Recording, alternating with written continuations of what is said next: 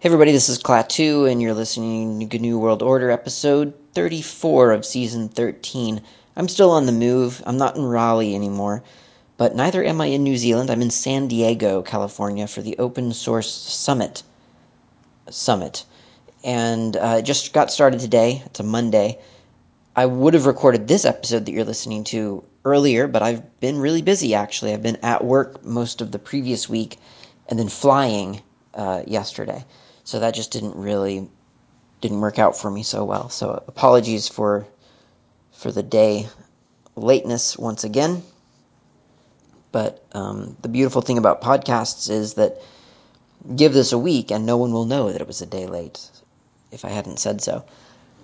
So in this episode, I, I don't have, I, I, still don't have my Slackware computer in front of me, so I, I still don't feel like we should go through, for instance, util Linux until I'm back on Slackware. Not because, you know, there's not really a great reason for not doing it. I just feel like um, I, I, if it was any other package, I would go through it anyway. But but since we've started util Linux on Slackware, I want to continue with that version, that specific version, because I, I and I, I'm afraid that if I just look up util Linux on my Fedora box, which I actually did, sort of trying to decide what I was going to do, uh, it's still right here in less, actually. And I just I see that there's a bunch of stuff in user bin, and then there's more stuff in user s bin, and I can't be sure that they've organized it the same way that Slackware did, and I feel a little bit yeah hesitant to just kind of change horses midstream. So I'm not going to do that, and instead I'm going to talk about Auto Tools. I'm going to talk about Auto Tools because I've been using it recently um, and I, I've actually, I'm quite fond of it. I will admit there's a couple of quirky things about the the syntax of, of like the macros and things like that that one does kind of have to consider. But it, I think it's arguably worth it, and I'll tell you why it's arguably worth it. it very notably, it's worth it because you can write 20 say maybe 30 lines of of code to get everything installed. And you'll get out of that 20 to 30 lines of, co- of your code of your little macro lines you'll get 4000 lines of code for free. Now that doesn't necessarily mean it's a good thing right? I mean yay free free lines big deal that doesn't necessarily mean that those lines are worth anything. Just saying, look, you've in, increased the the the line count of of your install program by uh, you know thousandfold. Um, that's not necessarily great, or actually, would it be a thousand? It would be like no, it'd be. I mean, definitely a th- at least a thousand. But anyway, I don't know what fold means, so um, it's a lot though, right? And and sometimes that just means oh yeah, you've bloated the thing. But what happens with Auto Tools is that it actually does generate code that considers the platform. And that's pretty valuable. Speaking as someone who has written install scripts for, you know, from scratch, just thinking, well, what, how can I get this program onto Linux BSD and OS X or whatever they're calling it these days? How could I do that you know, and, and sort of figuring that out and writing it into a shell script. It works. That works. Is it the best way to do it? Possibly. Possibly it's an okay way to do it. But AutoTools does it all for free. I'm not saying that there's not a good alternative, because there probably is, and I, I don't know where that is, but I mean, there um, there's probably something out there that, that is simpler, uh, has less macros for you to worry about, and so on. But then again, AutoTools has a lot of great macros. And these macros help you generate an application that will run on the platform that you're targeting and then install into sane places that can then also be overridden by the user. So it, it's it's really preparing you for all eventualities. And I think that's the that's the selling point of, of GNU Auto Tools. So, GNU Auto Tools is the thing you've probably seen it or heard about it before if you're into building your own software from source code. If that's something that you're interested in, then you've you've done the thing. You've done this. You've done the dot slash configure, make, make install. If you've ever typed that sequence into a terminal, then you have used GNU Auto Tools.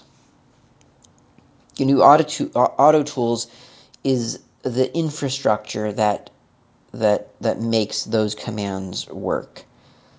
And those can th- those include automake, autoconf, uh, and technically autoreconf, and and make itself. Now, make isn't the only make around. There are other makes, but GNU make, uh, then GNU automake, and GNU autoconf and autoreconf. That's all part of the AutoTools suite,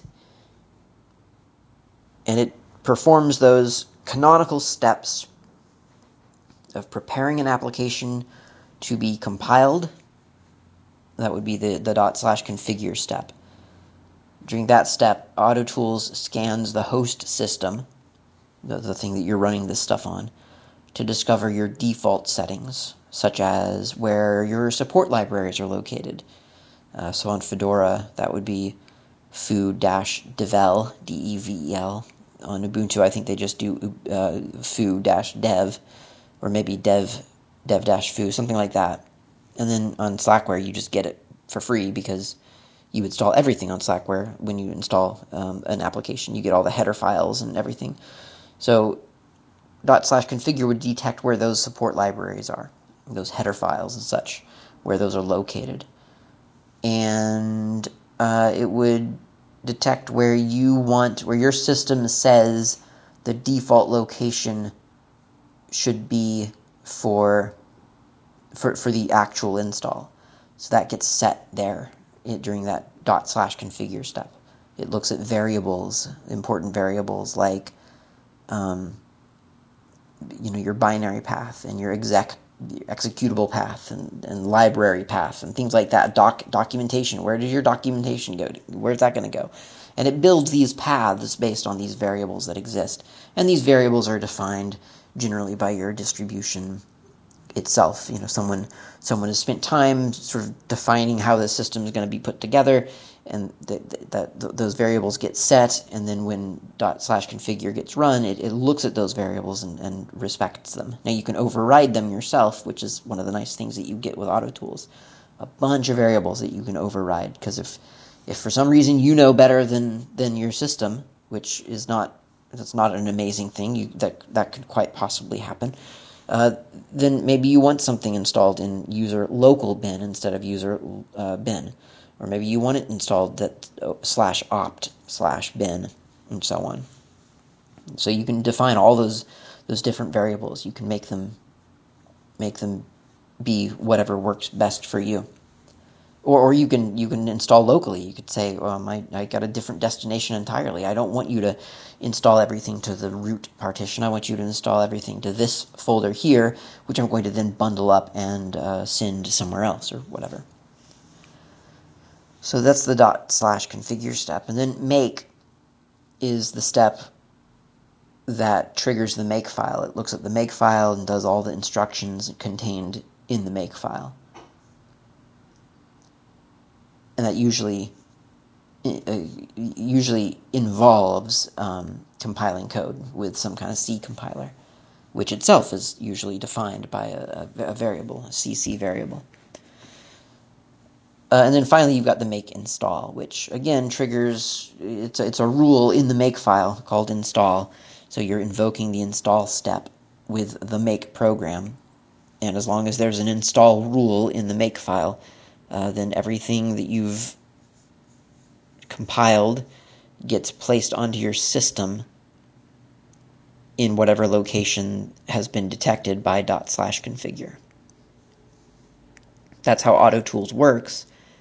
Uh, sort of, kind of the the big picture, because obviously we don't yet know, we don't understand what dot slash configure is doing we we could suspect that it was a script of some sort because we're running it with a dot slash. So we we we assume that it's some kind of script. But where does it come from? How does it how does it get generated?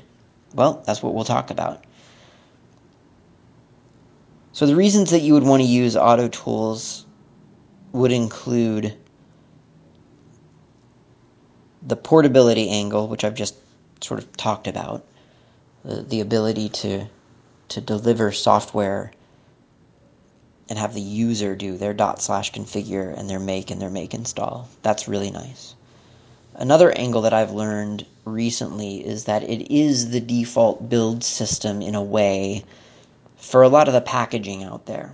So, for instance, if you're going to build an RPM out of a package, out of, out of a software, if that software is already scripted and set up for the Auto Tools toolchain, then all you have to do to build an RPM out of it is sort of include like two or three um, macros that that comply to the auto tools workflow and your rpm build system is it's done. That, that's all it takes.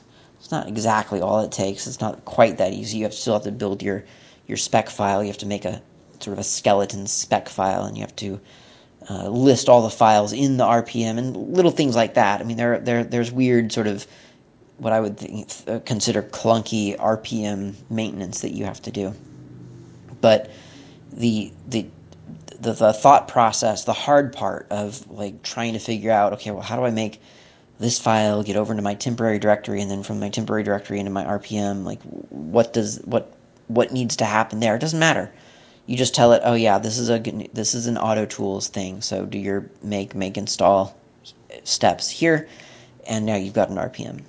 So, and I'm I, am i am pretty sure I haven't done it in a while, but Deb is kind of the same thing for a Deb file, and and frankly, even Slack builds could leverage that. Um, so, in other words, the GNU Auto Tools, as Dann Washko himself once said,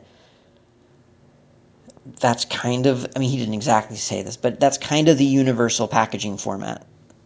I mean, technically, he said, okay, compiling from source code is the universal packaging format and I think that's that's a broader statement than what I'm saying. But I guess I'm I'm taking a subset a subset of what he said and saying that that it's it's kind of nice. It, it, it sort of universalizes a lot of the packages out there. So if you know that you're going to distribute something to people who are then going to package it up, handing them an Auto Tools infrastructure makes it pretty easy to, for them to sort of plug and play into that, and that's worth that's worth thinking about. Um, because otherwise, and, and again, just from experience, you've got this shell script that you've written to install on three different systems and you feel pretty good about it, but you forgot that there are some things that some people might want to override, but oh well, no one's really complained, so that's okay. And then you deliver that to a packaging, uh, someone who's going to package it up, and then they're going to have to redo it anyway because none of what you've done applies to their packaging system. So they're they're now rescripting. You know, they're they're they have to script something completely new. And so now you've got two build scripts. One one that you do for your fallback, one that you do for your official, and then one that they do for their official, and then the next person who's going to do the script, uh, the packaging is going to do another one, and it just keeps compiling and compounding, and that's just kind of silly. When you could say, okay, well here's GNU Auto Tools, it will compile everything and make sure that it gets to the right place for an install. You make that talk to your packaging format, and in the end, we will all have the same kind of package based off of the same uh, the same source. Okay, so Auto Tools. Speaking of of being universal, um, Auto Tools has uh, a pretty specific set of expectations in how you um, and how you structure your project. So first of all, it assumes that the source code that you're that you're packaging or that yeah that you're delivering is in a source code directory called a subdirectory called so in a in a directory we'll call that foo right? That's our project is foo. So in foo we would have a subdirectory called src source src um, and that's where GNU Auto Tools expects the source to be located.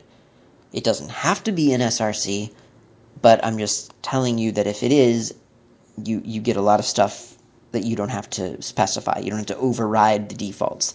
Default is your project directory slash src. That's where AutoTools is going to look for the source code. You also must have four files one called news, one called readme, one called authors, and one called changelog. Let me make that very clear. It has to be news, readme, not readme.md, not readme.txt, but readme, authors, and changelog. Three of those are capital, changelog is not. Change and then log, C and L are capital in changelog. And AutoTools is pretty strict about that. If it doesn't see those files, it will throw, I think, a warning, but I almost want to say it's an error. Either way, it won't be happy if you don't have all those those files. Now, you don't have to use those files. They can be symlinks to something larger, like if you have your authors and your README and your um, your news, such as it is, in a README.md, then you could just symlink all of those to README.md. GNU AutoTools doesn't care. It just wants to see that those entities exist. Okay, so the first thing that you have to do, and and the confusing thing, I guess, about AutoTools, or maybe not confusing, but the thing that you want to remember is that GNU AutoTools becomes part of your source, and then you build from your source a distributable source package. So what I'm saying is that you set up AutoTools for development and when you're done developing for that for that sprint or whatever, and you want to release something to, so let's say, packagers or to the general public, whatever, you want to release something, then you don't just release what was in your development folder. You don't you don't just take whatever you had and put it online. You do a GNU Auto Tools build for your distribution. So build a, a make dist for instance, and that produces sort of this thing with the configure script and your make file and all these other important parts in a folder. And that's why you, you may have, you may not have, but you may have gone to a, a, a Git repository at some point or a SourceForge uh, repository, I guess is what they're still called. Um, you may have downloaded something from this from like a, a nightly, not a nightly build, but like a from the latest, you know, from the from master. You download that, and maybe you've done a dot slash configure, only to find surprise, surprise, there is no dot slash configure, and maybe you'll get an error that says, oh, or, or maybe you'll read in the README it says, oh, if you didn't, you know, if you didn't download a distribute a, a, a dist package, a release file, then you'll have to you'll have to set up auto tools first, and it might tell you to run um, auto reconf and stuff like that. So, so the the the first step is for you to build your development files for your auto tools infrastructure, and then eventually you'll, like I say, you'll you'll build from that what you actually hand out. So. The first file you have to create is called configure.ac, and that is located at your project's root directory. So it's not in SRC, it's out in the your main project file, and it is going to be used by autoconf to create the configure shell script that runs before you build the code. So this is the thing that's going to generate the configure script that people run when they type in dot slash configure.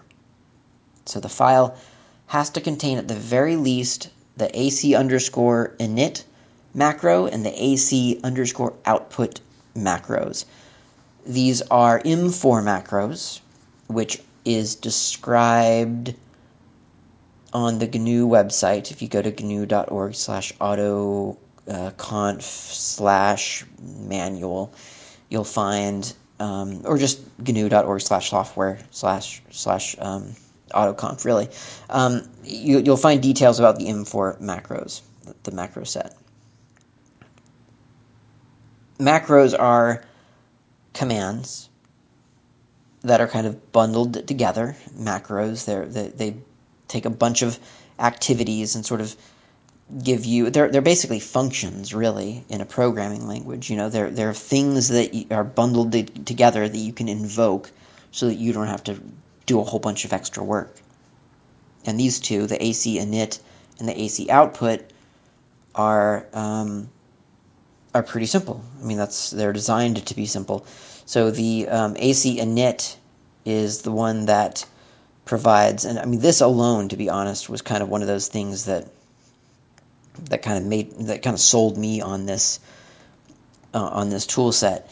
You AC init parentheses square bracket example close square bracket comma square bracket 2019.8.20 square bracket uh, comma square bracket Klaatu at GNU World uh, info dot or whatever this show is called GNU World Order dot info close square bracket close parentheses. So if you haven't gathered, you have just with one line of code, you've just made it so that you can manage the versioning of your software in one place.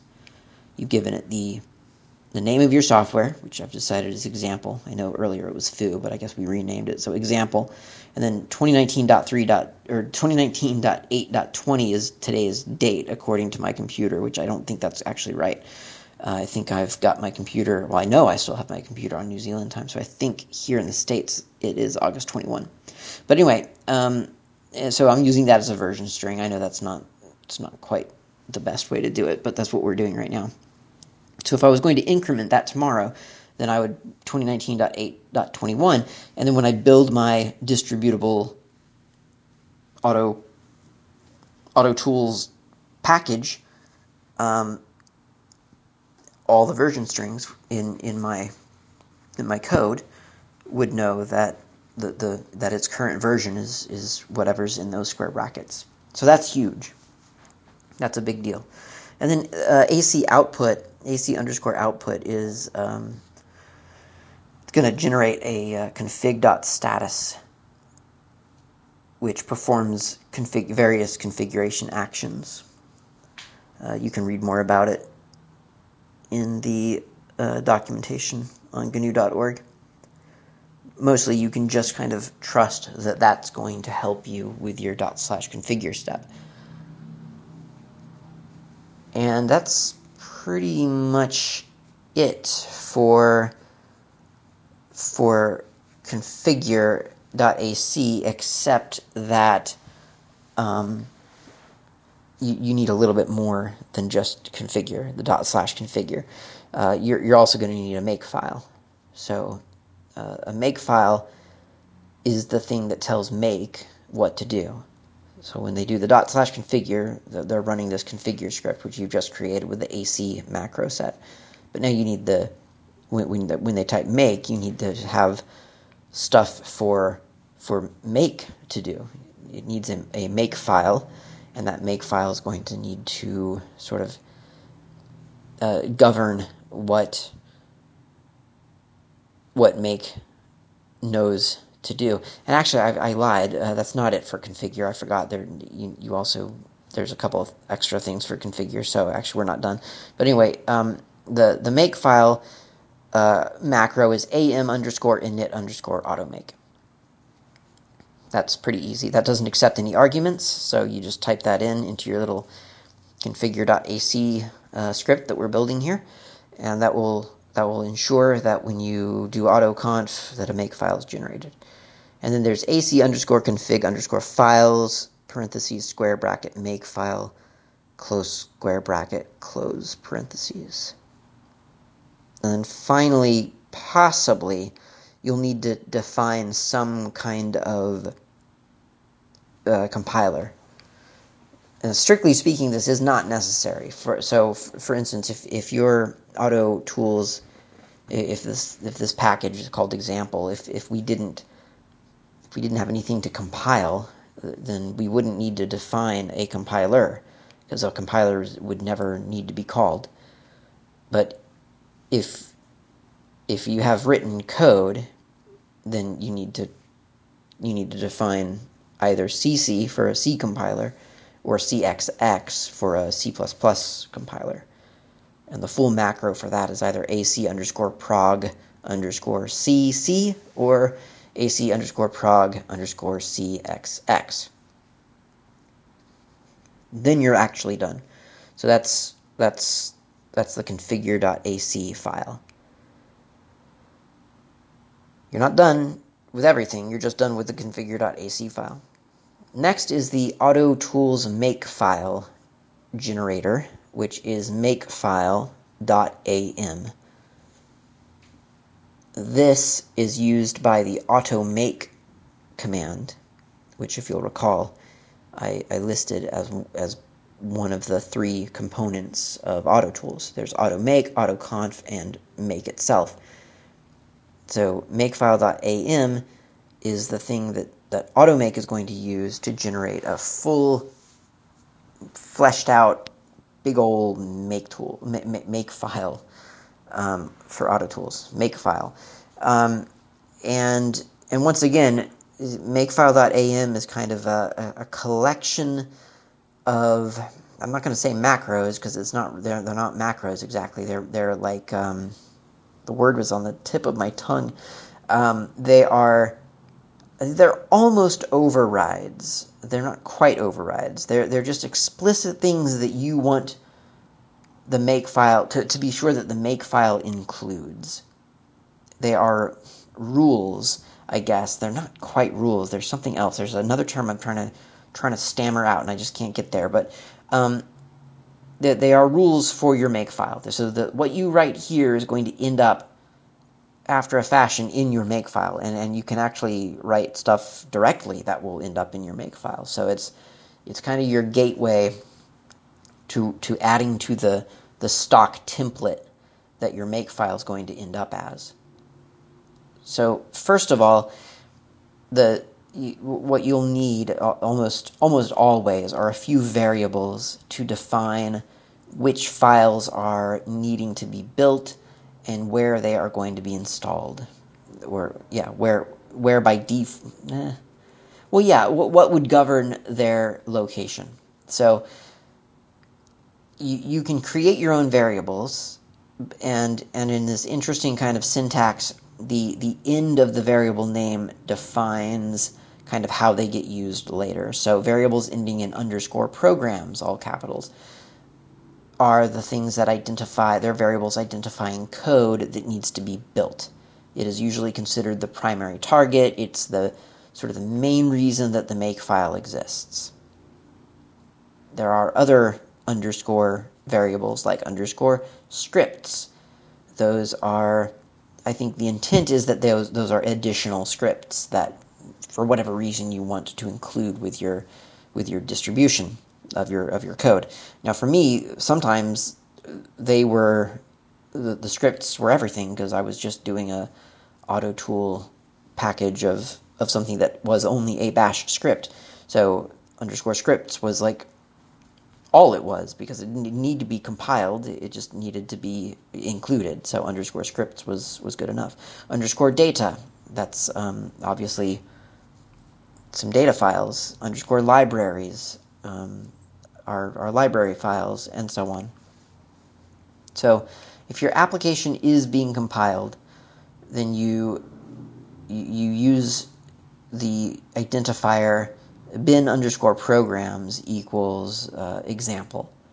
And then you might say example underscore sources equals example.cpp if, if, if example is a C++ program. So there, there's a certain madness to, to the variable structure. There's a certain, um, there's a certain com- com- compounding, I guess, of, of what you're building. So bin underscore uh, programs equals example, and then now, and so now we know that bin underscore programs is example. Therefore, example underscore sources specifically provides the source of of what of example, and it, it's telling AutoTools that oh the the source for example is example.cpp.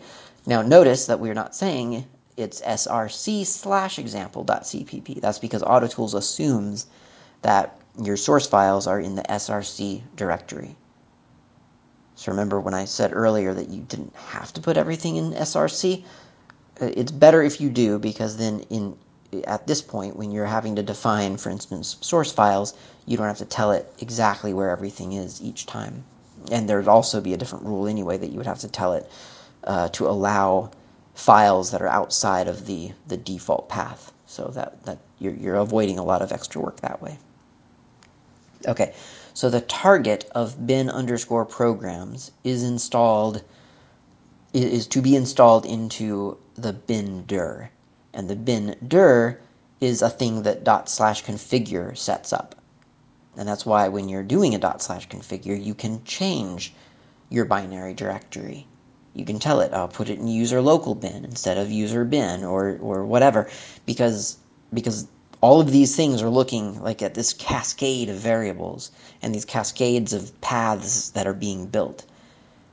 And you're kind of taking part in that as you build this makefile with all these specially defined variables. So for instance, let's say that you weren't doing a C++ application. Example wasn't didn't need to be compiled.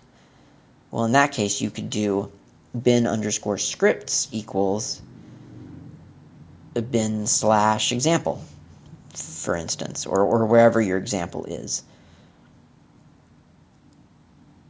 And now bin underscore scripts would know that you want to install this extra thing that doesn't need to be compiled, but it's still a valid um, part of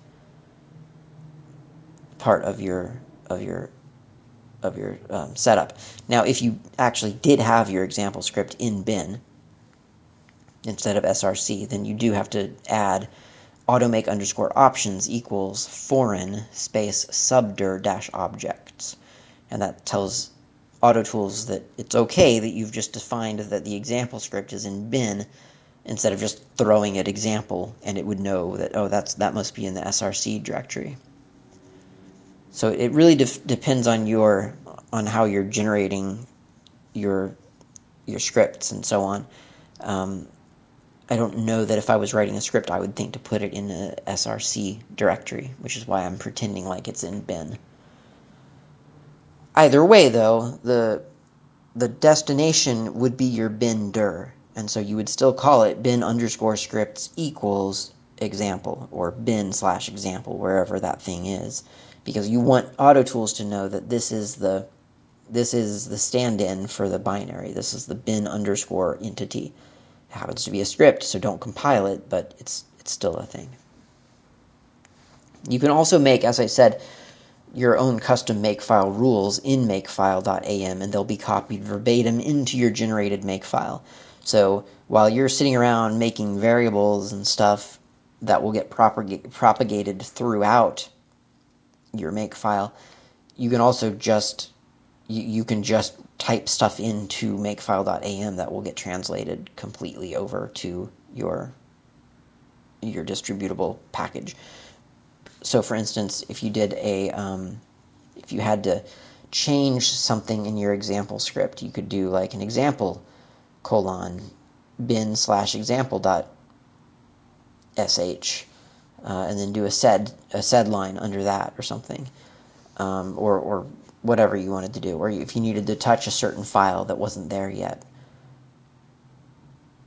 or more even more realistically or more generically, I guess you could do like a um, a clean rule. So, for instance, sometimes uh, for me, especially, I, I I want to have a completely clean state, right? Pretend like everything is is brand new. I just I, I like being able to get back to sort of the the state where nothing has been generated yet. So I put a clean dash local colon into my uh, into my makefile.am and I do like an at rm config.status, configure, config.log, do an at rm makefile, at rm dash r autom4te.cache, and so on. All these, you know, sort of littered files that get sprinkled around. I mean, I could just add those to my git ignore too, you know, I could do that. But um, I don't. I, I, I, make a clean dash local. And then when you do a uh, make clean uh, make clean, it, it brings those, it, it, it includes those um, those rules straight from the makefile.am because they got trans or they got dumped into the makefile. That's part of your makefile now.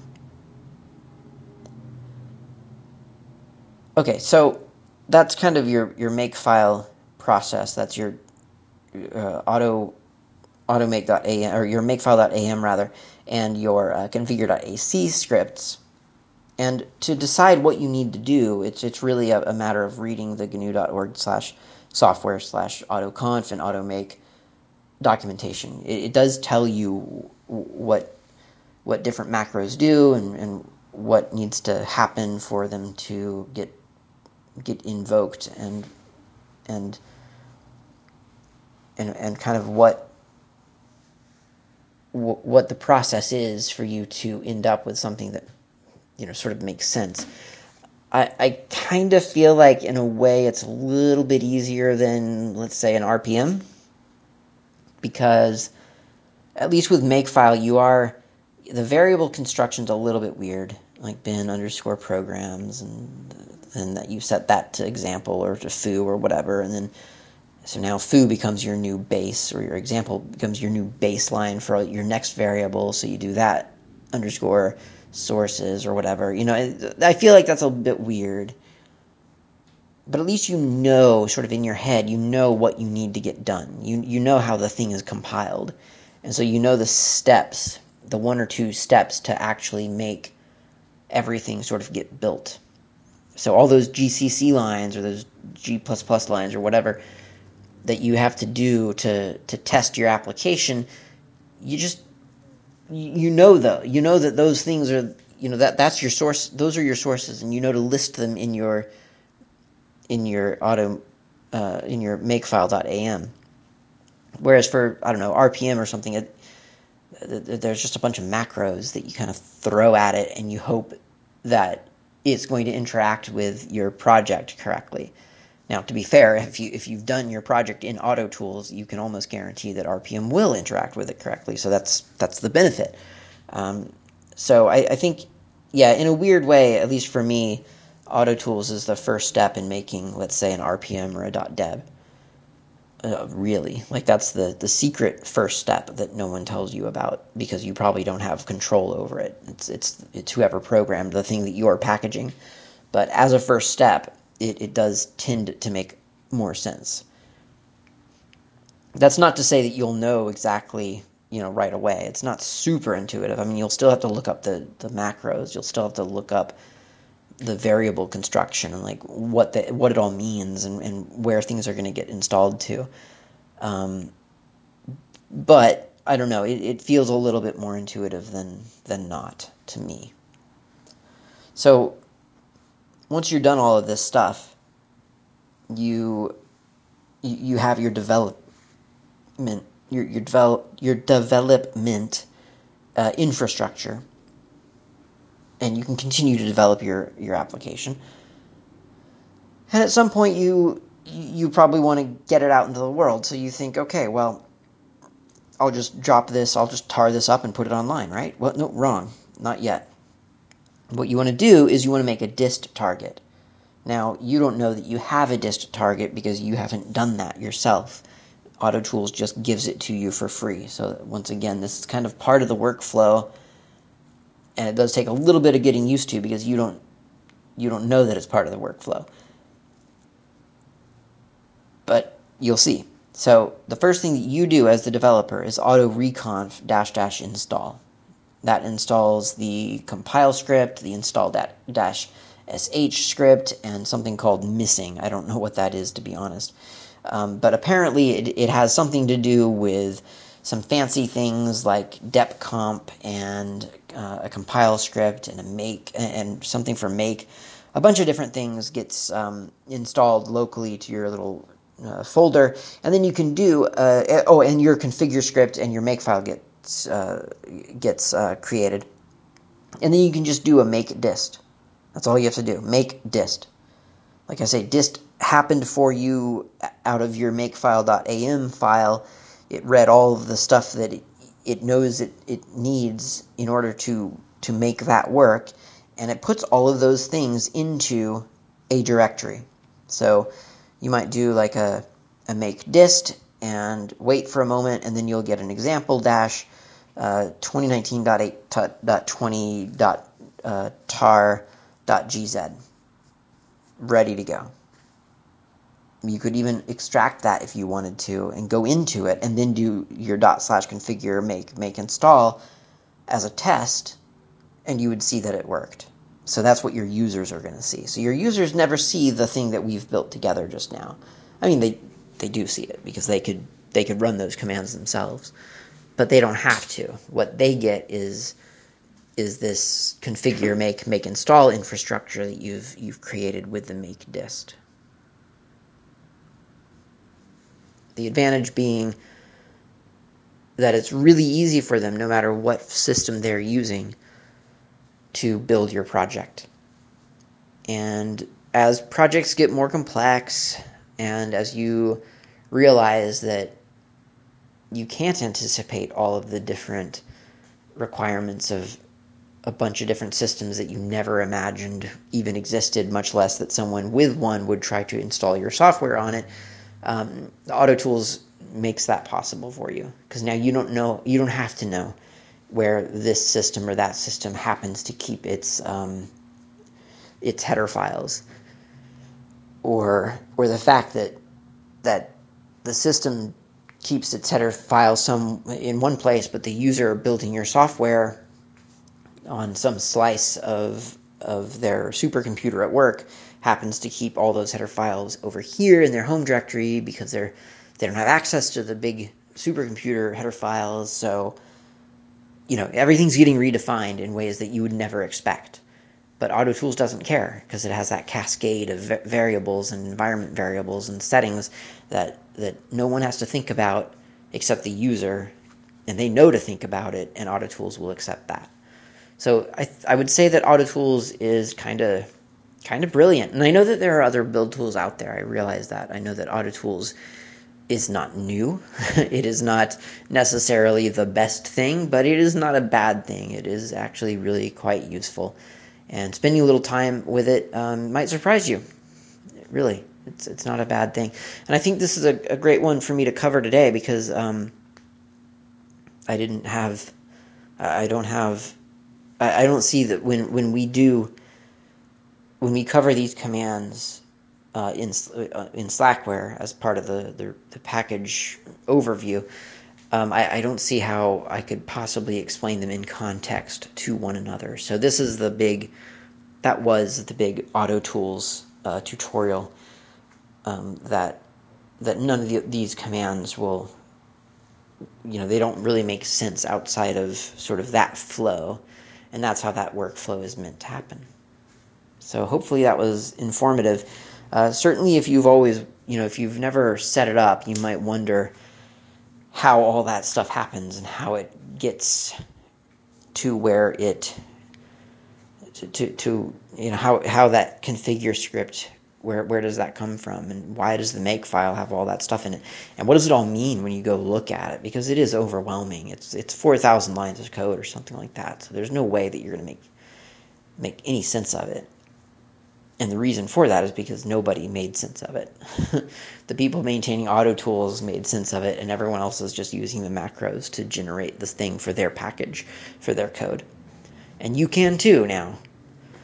Okay, I think that's everything I've got. I'm uh, I'm scheduled to give a talk tomorrow at Open Source Summit, so I guess I'll go prepare for that. Um, I mean, not prepare, but you know, practice.